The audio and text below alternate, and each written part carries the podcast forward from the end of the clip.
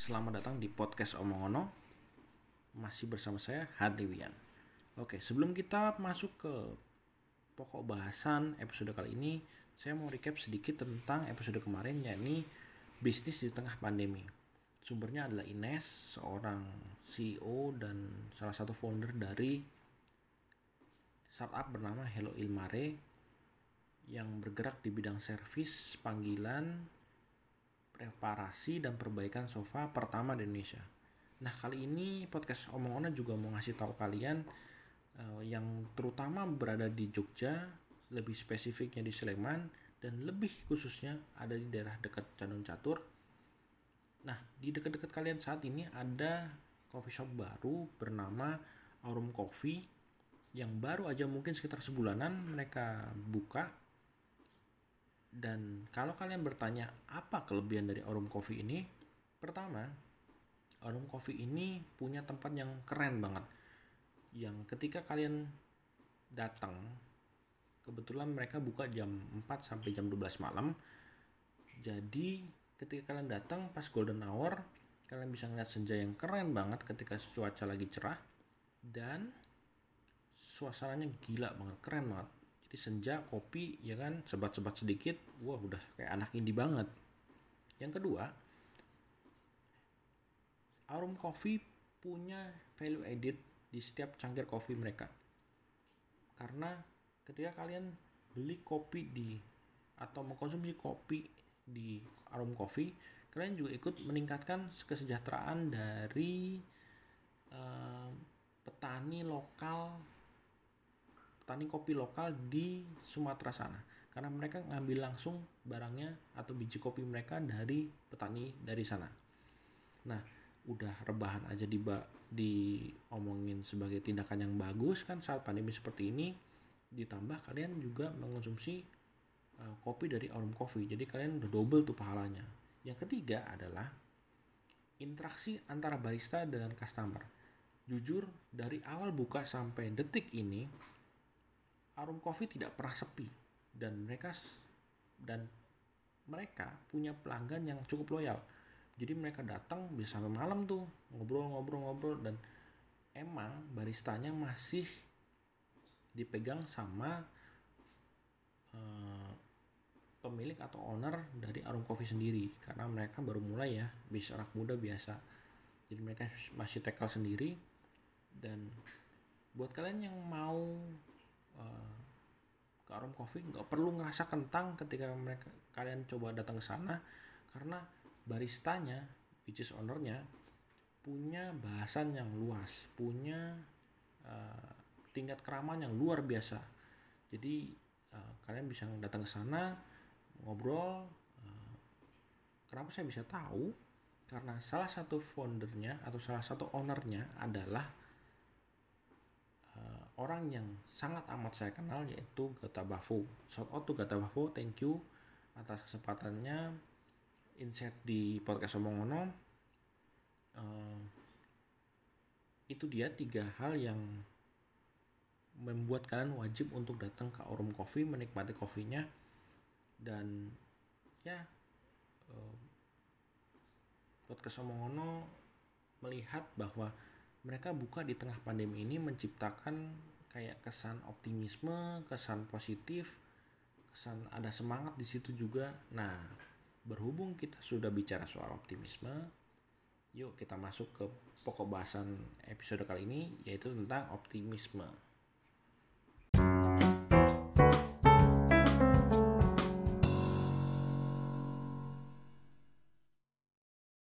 Oke, bicara optimisme ya di tengah uh, saat-saat ini ya kita nggak bisa lepas dari namanya di tengah pandemi seperti ini. Nah, ini nih kan kita lagi pandemi nih. Sedangkan kalau misal dari kacamata orang awam kayak saya, orang masyarakat awam kayak saya nih yang orang yang istilahnya cuma tahu sebatas dari media sosial atau berita-berita itu kayaknya pemerintah itu agak bingung dan dalam dan dalam tanda kutip ya agak bingung eh, mana yang harus didahulukan atau ditegaskan. Misalnya atau apakah kesehatannya dulu atau uh, bangkitin ekonomi dulu nih. Istilahnya biar agak lega dulu ekonominya gitu. Karena gini uh, betul kita memang dalam posisi pandemi kesehatannya utama. Istilahnya nyawa itu nomor satu. Cuman kalau nyawa ini benar-benar kita tekan kayak lockdown gitu misalnya atau psbb kita panjangin. Nah ekonominya kan uh, kalau lockdown kemungkinan bakalan berhenti sama sekali. Ya ada mungkin sedikit-sedikit karena pemerintah juga punya banyak cara ya untuk mencari dana kan. Uh, atau PSBB-nya dipanjangin. Nah itu kan ekonomi kita tersendat. Sedangkan ekonomi itu kan terkait banget sama namanya perputaran uang. Nah namanya perputaran uang itu adalah zero sum game di mana ya emang uangnya ya akan segitu-segitu aja yang akan muter. Muternya akan di situ-situ aja. Nah kalau ekonomi kita tersendat perputaran uang kita juga tersendat maka pemerintah akan kesulitan untuk mendapat dana untuk diputarkan kembali ke masyarakat di mana pada saat ini banyak banget kan dari kita yang emang yang emang di PHK atau diliburin atau mungkin penghasilan kita kalau kita dagang atau usaha itu juga um, berkurang drastis sedangkan kita juga harus mengeluarkan biaya-biaya yang memang nggak bisa kita hindarkan. Nah, ketika pemerintah juga kesusahan untuk meminjamkan uang atau menyalurkan dana di tengah pandemi seperti ini, yang susah juga siapa? Masyarakat juga kan. Nah, mungkin di situ sedikit bingung ya dalam tanda kutip. Um, dan kalau kalian gini, saya itu sudah nggak nonton nggak nonton TV sejak mungkin 3 sampai 4 tahun yang lalu. Jadi semua informasi otomatis saya dapat dari media sosial, dari situs kanal-kanal berita ya. Yang mana uh, lebih banyak kita tafsir sendiri gitu. Nah, kebanyakan dari situs-situs berita itu di tengah di tengah hal-hal bukan di tengah hal-hal di tengah situasi seperti ini tuh uh, banyak yang apa ya ngeluarin beritanya itu tentang hal yang banyak muatan yang bisa bikin kayak kita kayak jadi lebih negatif gitu loh. Nah sedangkan sedangkan mental kita nih kalau baca yang negatif-negatif mulu gitu. Kita baca yang kejadian-kejadian mulu atau bertambahnya kasus dulu mulu itu kan bikin kita jadi lebih down ya. Jadi ya intinya jadi negatif thinking atau ngelihat kadang kok oh ini begini aja gitu. Nah soal optimisme tadi kita bicara lagi ke depan ke pokok bahasan ini saya itu baru menyadari bahwa dari dua bulan lebih masa pandemi ini masa PSBB ini nih di mana emang jam kerja dikurangin dan segala macamnya itu sedikit banget waktu yang digunakan untuk suatu hal yang lebih berguna dibanding scroll Instagram atau scroll Twitter atau baca-baca berita yang yang bisa bikin kita uh, lebih kayak frustasi atau bahkan stres. Uh, tapi gini, nggak ada salahnya dengan baca-baca seperti itu ya. Itu kan balik lagi ke mental masing-masing tergantung diri kalian juga. Kalau kalian uh, misalnya kayak reporter gitu kan ya nggak mungkin kalian nggak baca berita. Kalian harus tetap harus baca berita untuk tahu perkembangan apa yang harus dilaporkan kan. Atau bahkan malah kalian turun ke lapangan. Nah buat saya yang cuman orang yang kerja biasa dan bersyukurnya emang e, perusahaan tidak tidak melakukan gila-gilaan perampingan berita-berita seperti itu bikin malah yang ada tambah bingung. Nah baik lagi dua bulan setengah ini waktu yang digunakan untuk scroll atau baca-baca berita gitu malah lebih banyak sih jadinya dan baru minggu lalu saya dapat jadi gini kalian kenal Erik Sukamti pasti kan? Nah, dia itu adalah basis dan vokalis dari Enang Sukamti. Dia punya dia bikin uh, vlog yang namanya Das. Nah di episode keberapa gitu Das ini bilang bahwa di tengah masa pandemi ini uh, dia kan ngeband ya jadi kan dapat jobnya dari panggung. Nah ketika panggung-panggung ini kan banyak yang di stop otomatis dia juga banyak waktu kosongnya. Nah waktu kosong inilah yang dipakai sama Erik untuk melakukan kegiatan lain yang mungkin sudah lama dia pengenin tapi belum kejadian belum belum bisa terjadi karena uh, kesibukan dia untuk manggung dan segala macamnya. Mas Erik ini akhirnya mulai menekuni aquascape. Di sana malah dapat teman banyak kemudian juga uh, dia bisa memasarkan produk orang lain lebih baik maksudnya lebih baik lebih dari dari podcast eh, dari vlog dia itu dia bisa bisa apa ya sedikit promosi tentang usaha orang lain misalnya kayak lampu lampu untuk untuk aquascape terus juga uh, tanaman-tanaman endemik untuk aquascape yang harganya gila-gilaan itu ternyata kita punya dan itu saya tahu juga dari vlognya Mas Erik. Nah, dia juga bilang bahwa di masa seperti ini tuh uh, harusnya bisa lebih diisi dengan kegiatan-kegiatan yang lebih berguna gitu hmm, dan semenjak emang sih sebelum nonton video itu pun saya kebetulan juga sedang menggeluti hobi lama yaitu bikin bikin gambar-gambar gitulah gambar-gambar. Dan uh, emang pengen menekuni juga siapa tahu bisa.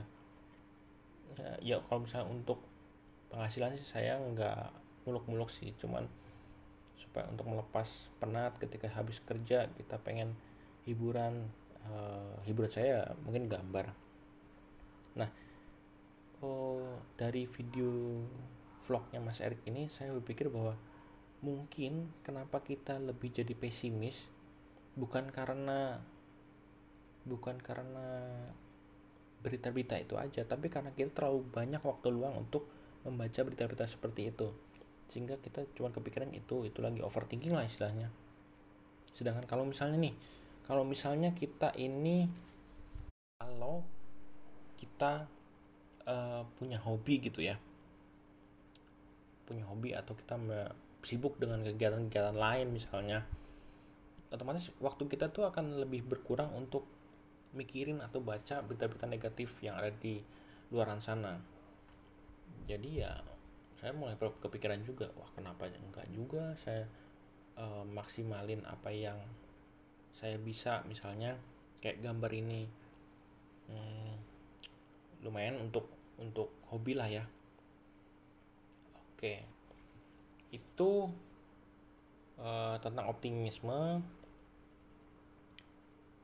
Oh ya uh, di awal saya lupa bilang tentang Instagram dari Aurum Coffee. Kalian cek aja di Aurum Coffee ya. Jadi search aja ada logonya AU uh, eh, warna hitam kalian bisa cek aja di situ. Alamatnya lengkap jam bukanya ada. Dan uh, intinya kalian bisa tahu bahwa lagi ada promo-promo apa nih dari Aurum Coffee mungkin kalian bisa tahu. Dicek aja Instagramnya. Oke uh, sudah 10 menit 10 menit 15 menitan itu aja sih yang mau saya omongin soal positif eh, positif optimisme optimisme di tengah masa pandemi seperti ini. Semoga uh, apa yang saya terapkan diri saya sendiri uh, bisa bikin teman-teman punya kepikiran wah iya juga uh, mungkin karena terlalu lebih banyak waktu jadi overthinking atau jadi malah baca-baca yang enggak enggak mending waktunya bisa dipakai buat yang lain at least bebersih rumah kan waktunya juga lumayan kan habisnya. Atau mungkin kalian bisa sekarang ini banyak nih di Twitter lagi ngetren uh, apa tuh namanya? Uh, uh, makeover kamar. Waduh itu itu, itu lagi keren, lagi ngetren tuh makeover kamar.